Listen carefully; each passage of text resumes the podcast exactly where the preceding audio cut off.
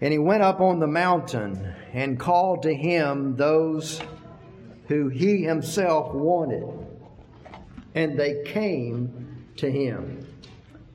Then he appointed twelve that they might be with him, and that he might send them out to preach, and to have power to heal sicknesses, and to cast out demons. Simon, to whom he gave the name Peter James the son of Zebedee, and John the brother of James, to whom he gave the name Boanerges, that is, sons of thunder. Andrew, Philip, Bartholomew, Matthew, Thomas, James the son of Alphaeus, Thaddeus, Simon the Canaanite, and Judas Iscariot, who also betrayed him. And they went into a house. And now, verse 33. But he answered them, saying, Who is my mother or my brothers? And he looked around in a circle at those who sat about him and said, Here are my mother and my brothers. For whoever does the will of God is my brother and my sister and mother. You join me in prayer. Father, we thank you so much for this opportunity to gather and worship you and also to hear your word. And I pray you will strengthen me as I deliver your word to your people gathered here today. May lives be altered as we hear your word to become more like Jesus and more obedient to your will. And I pray and ask this in Jesus' name. Amen. Well, up to this point in the Gospel of Mark, huge crowds have been following Jesus. He preached like no other, he did amazing miracles. But now, he has reached a crisis in his ministry. The religious leaders were openly opposing him. In fact, verse 6 indicates that they were actually plotting his death. The political leaders, some of them were joining them in this plot to kill Jesus. Yet these crowds that were following Jesus, why were they following him? Many were more interested in the miracles, seeing the miracles. They were more interested in the possibility that he would lead a revolt against Rome and set them free. Only a small number were true disciples of Jesus. And even though the situation was beginning to look bleak, God is able to turn man's evil into good. And the rejection of the leaders of Israel led to the formation of a new people of God, as we see in this text of Scripture. And the foundation for that new people of God would be those 12 apostles. You and I are part of a church. The church exists because of the rejection of Israel, of their own Messiah, and the establishment of a new people of God. So this morning we're going to look at this text of Scripture and we're going to see how the church began. We're going to see the mission of the church. And we are going to see who is truly a part of this church, the new people of God? Are you a part of the new people of God? Well, we see in this text, first of all, the beginning of his church. In verse 13, we read that he went up on the mountain and called those whom he himself wanted, and they came to him. Jesus was about to appoint his 12 apostles.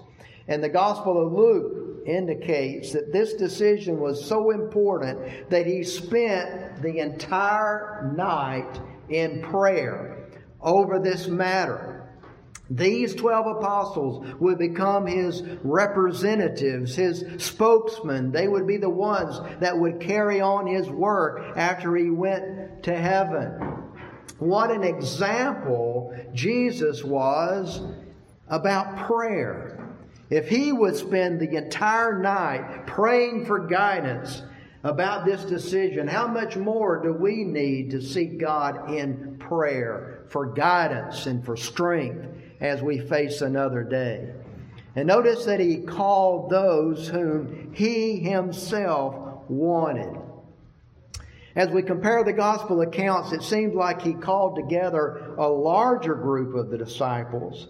And then out of that larger group, he called forth the twelve who would become his apostles.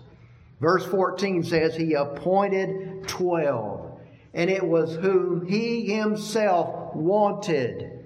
It wasn't a, a vote of the crowd of who would be the apostles. It wasn't them volunteering to be apostles. Jesus picked his own apostles. And, you know, he said in the Gospel of John, You have not chosen me, but I've chosen you that you might go and bear much fruit. And why did he choose 12? Well, obviously, there were the 12 tribes of Israel descending from the 12 sons of Jacob. And so that number 12 is very significant. The 12 tribes of Israel, their leaders had rejected Jesus. The nation was going to reject Jesus. And so he was appointing these 12 to make up a new people of God, the foundation for a new people of God. And notice that Jesus did not appoint the 12 until after Israel and their leaders had already rejected him. So we read about these 12 apostles here. Can you name all 12 of them by, from memory? Did you ever memorize the 12 apostles? Well, they they tend to be grouped in, in four in the accounts, but the first three are very significant. Simon, to whom he gave the name Peter, James, the son of Zebedee, and John, the brother of James, to whom he gave Boanerges, that is, sons of thunders. Those three formed the inner circle of the disciples. And then he chose uh, Andrew and Philip and Bartholomew, Matthew, Thomas, James the son of Alphaeus, Thaddeus, the, Thaddeus, Simon the Canaanite, and Judas Iscariot, who would betray him. Now, I'm not going to go into detail about those apostles, but I want to make uh, some general observation. And the first is this that they were common men. Most of them were fishermen. Most of them had other common occupations. Have you thought about the fact that not one rabbi was selected? Not one of the priests were selected. No Levite was selected. Jesus chose common men. And you know, if he chose common men, then that makes us feel a whole lot better too, because we're just common people, aren't we? And second, they came from various backgrounds. There was uh, there was a Levite, the tax collector, and there was Simon the zealot, who was an anti-Roman zealot. What a what a contrast there! And we read about Andrew and Philip. They had Greek names. And they lived up in the northern part of Galilee where there was greater Gentile influence. And so uh, you, had a one from Judea, but most from Galilee, a wide variety of disciples. They were different in disposition. Peter was an optimist, Thomas was a pessimist. Uh, Peter was loudmouthed and brash, and John was more quiet natured, and yet he selected different kinds of people to, to reach different kind of people. Jesus chose the twelve. And uh, these twelve were not well prepared to lead a new people of God. Boy, they lacked faith so many times. They misunderstood Jesus so many times. They lacked power so many times. They had so many failures, saying the wrong things that uh, so many times, and yet, in spite of their weaknesses, Jesus was able to disciple them and to turn them into great apostles who would literally change the world. And if Jesus could change the world with such men, he can change the world with people like you and me. And so we read about the foundation of the church. We also read, secondly, about the mission of the church. The mission of the church is reflected in verses 14 and 15. Now, part of our mission is to train disciples just like Jesus did. In verse 14 it says, Then he appointed twelve that they might be with him. Jesus was going to have these twelve spend a lot of time with him. They would be with him day in and day out. They would listen to his teaching more than anyone else. They would observe his example more than anyone else. They would be edified and built up in their faith as they spent time with Jesus. They would share in the toil of ministry like Jesus. They would suffer like Jesus in ministry, preparing them for the ministry they would have for the rest of their life. Now, you and I can't physically be with Jesus, but we can spiritually spend time with Jesus each day.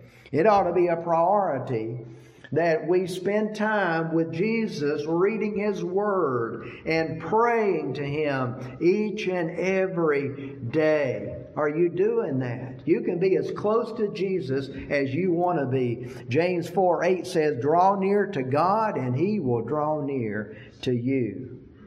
When I was a boy, I would spend a week every summer with my grandmother in Gainesville. And there were boys in that neighborhood that I would play with. And you know what? I observed that after being with those boys for a whole week, I became more like those boys. I started talking more like them. I started uh, doing the things that they enjoyed doing. They rubbed off on me just by spending a week with them. And that's how we are discipled. It is spending time with godly people pastors, deacons, and others. That's the pattern of discipleship that we read about here. When I served as a uh, full time pastor, I would take my deacons with me on visitation. Why? Just to have company? No. In order that they might observe and learn about ministering to people and uh, praying with people and helping people in times of need. It was a mentoring process, and they in turn should do the same thing. Let me tell you something else. Based on what we read here, where Jesus said, Listen, it's important that you spend time with me. Now, you can hear some great preaching on the internet. But if all you do is hear preaching, you are not following the pattern of true discipleship. True discipleship also takes place in the context of spending time with preachers and godly leaders who disciple you in person Folks, that takes place in a small group. That takes place in doing ministry together. That is so very important in discipleship. You ought to take advantage of training opportunities that are offered by our state convention or your church offers. And so our mission as disciples is to receive training because we are to serve the Lord and reach the world for Christ. Secondly, we are to send preachers and missionaries out to preach the gospel. In verse 14, it says that Jesus appointed the twelve that he might send them out to preach. The first responsibility of pastors and preachers is to preach. It was the first responsibility of the apostles, and it is still the first responsibility of preachers today. And they're not to just wait on people to come hear them, but Jesus sent them out to go to where the people were, to go to the communities. In fact, the word apostle means sent one, and it sent ones who have the authority of the king to proclaim a message. That is what the word means. And so the faithful preacher is to focus to a large degree on the task of preaching. A preacher who doesn't preach God's word is like a lighthouse without a light. It's like a watchman who sleeps on the job. It's like someone who has a trumpet and doesn't play it. In 2005, Thom Rainer did a survey and research of the churches who were doing the best job of reaching people for Christ and growing. And he discovered that the pastors of those churches spend about 20 hours a week in preparing and preaching and teaching the Word of God, but the churches that were not growing and reaching people had pastors that only averaged two hours a week preparing for their sermons. Folks, it is clear from the Word of God that one of the primary jobs of a pastor and preacher is to preach the Word of God. Missionaries are to go and preach and share the Word of God. But something else that the church is to do is to minister to the suffering. Note in verse 15 that he gave them power to heal sicknesses and to cast out demons. Clearly, they were extending the ministry of Jesus not only by preaching, but also by healing and casting out demons. And there's a close connection between the preaching ministry and the healing ministry they were to engage. What's that connection? The healing ministry, by way of miracle, validated their preaching ministry. Jesus did not only preached, but also did miracles. And so when his apostles not only preached, but also did miracles, then they were clearly his representatives, empowered by Jesus himself. They were to carry out that work. Now, the question is are we today supposed to do miracles and cast out demons like the apostles did? Well, I wish I could, honestly. Uh, my wife would be the first one I would pray over and, uh, and just heal right on the spot if I had the power that the apostles did. But in 2 Corinthians chapter 12 and verse 12, Paul talks about the signs of an apostle. They were uniquely able to do miracles of healing and casting out demons and so forth that validated their ministry and their message. But, folks, we do not need the validation of the gospel of Jesus Christ because the validation is recorded right here in the book. We have the eyewitness testimony of many people it's in the book. It's already validated. And furthermore, every time a soul is saved, every time a life is changed, every time an alcoholic is set free from alcohol, listen, God is validating the message of the Word of God. And so we are to continue, not necessarily with miracles of healing like they did, but we are to continue the healing ministry of Jesus in the way that we can do it today. We can go and visit the sick. We can pray over them. We can ask God's people, like you do, to pray for them. And yes, we do see God heal. Yes, we do see God do wonderful things as we work together and pray together and minister together and share the hope of the Word of God together. That's our task. And so we see the founding of the church, we see the mission of the church, but finally this morning we see the true members of His church. Are you a part of this new people of God that Jesus Himself established? The new people of God who did what Israel failed to do, and that's to carry the blessing of salvation and the knowledge of God to the nations. Are you part of this great work? This great life changing work? Who is a part of the people of God? Well, the Jews thought that they were the people of God simply by birth, just because they were Jews. But Jesus is going to set something straight about that. Let me give you the background of what his teaching is. You know, he's, he, he was thrown by the crowds, and his mother and brothers, and maybe sisters as well, they came to Jesus. And they were beginning, I don't know about his mom. I, I have, I don't know, his mom felt this way, but, but, but his brothers in particular didn't even believe on him at this point. They thought, as we see in verse 21, he's getting a little cuckoo. He's getting a little imbalanced. They thought his, his zeal had carried him too far. He's going to ruin his life. Now, Jesus, uh, why don't you come on back home to Nazareth? Why don't you get a real job again? Why don't you get married and settle down? Uh, uh, they, uh, they were trying to get him away from this task of ministry. And so they said, Jesus, your mother and your brothers are standing outside. They want to talk to you. And in verses 33 to 35, Jesus said, Who is my mother or my brothers?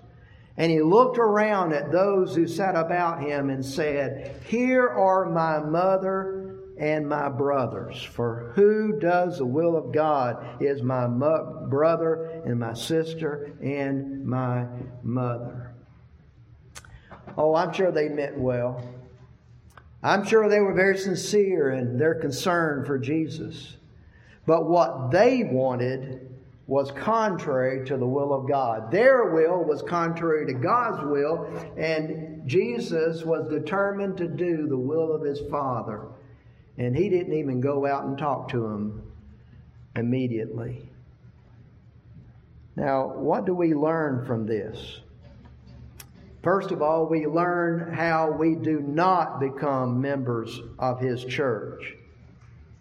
Jesus was demonstrating that you do not have a connection to him by virtue of physical birth.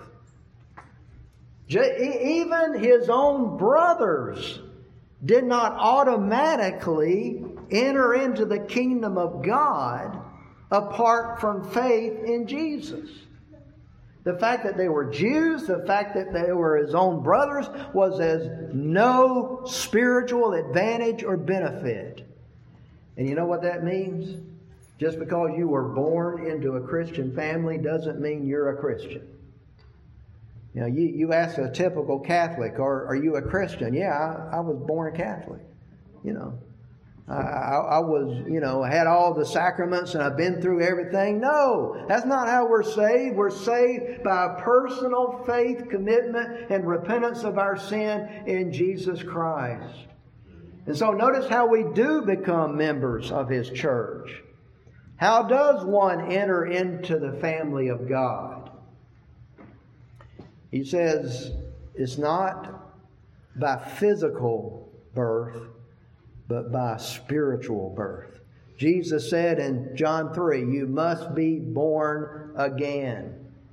You need to be partakers of the divine nature, as the Bible talks about. God must be your Father. In Jesus, you have a, must have a spiritual relationship with Him. And listen, this is not, being born again is not something you accomplish with works or sacraments or anything like that. It is a work of grace that you simply receive by faith. That's how we're saved. So, have you been born again? Have you? Are you a part of this new family of God? Well, Jesus gives in verse 35 an evidence of whether or not you are part of the people of God. What does he say? He says, For whoever does the will of God is my brother and my sister and my mother. You know, sometimes we wonder was I adopted or am I really born into this family? Well, if you bear the likeness of the family, that really helps. you know, okay, I'm, I'm probably part of this. I was born in this family. I'm truly related uh, to this family. And it's true with the family of God that you bear the likeness of Jesus. You bear the likeness of God. Jesus was always obedient to his Father, as we see demonstrated in this text of Scripture. And those who are part of the family of God do the will of God. You have a desire to do the will of God that comes from the new nature that God gives you when you're born again. You not only have the desire to do the will of God, but you have a new power to do the will of God. And generally, you do the will of God. If you lack the desire to do the will of God, if you lack the ability to do the word of God, the will of God, I question whether you are truly a part of the family of God. He's not saying that we become members of the family of God by doing the will of God. He's saying that doing the will of God is an evidence that you've been born again. Until there's a change of nature, there will not be a change in desires and a life of obedience. You cannot do the will of God in your own strength. It requires being born again. It requires the power of the Holy Spirit within you. It requires the strengthening of the teaching of the Word of God in your life. Then you can do the will of God. Well, who may become a member of this people of God. Well, the Jews did believe that there was a way to become a, a, a, part of the people of God besides being born a Jew. They did accept proselytes who would become part of the Jewish people. But what does Jesus say in verse 35? For whoever does the will of God is my brother and my sister and my mother. I like that whoever, don't you? Whoever. Doesn't matter what race you are. Doesn't matter whether you're rich or poor. Doesn't matter if you're educated or uneducated. Doesn't matter about any of those human realities. All that matters is whoever you may be, if you repent of your sins and trust in Jesus, the Savior that God has sent, you can be born again and become a part of the family of God, become a part of the people of God that bring salvation and blessing to the world. And I tell you, I'm looking at a society and a world that is crumbling, folks. It's in decay. We need to be salt and light. Be a part of the family of God. And so, as I give the invitation this morning, I ask you, have you been born again? Are you part of the family of God? If not, I invite you to bow your head and repent of your sins and ask Jesus to be your Savior and to change your life.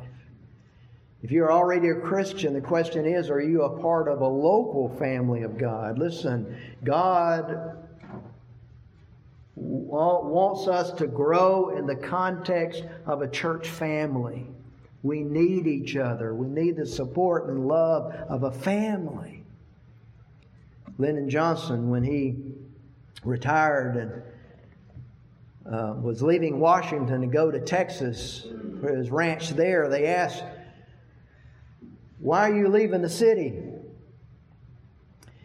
He said, Because there when you're sick, they ask about you.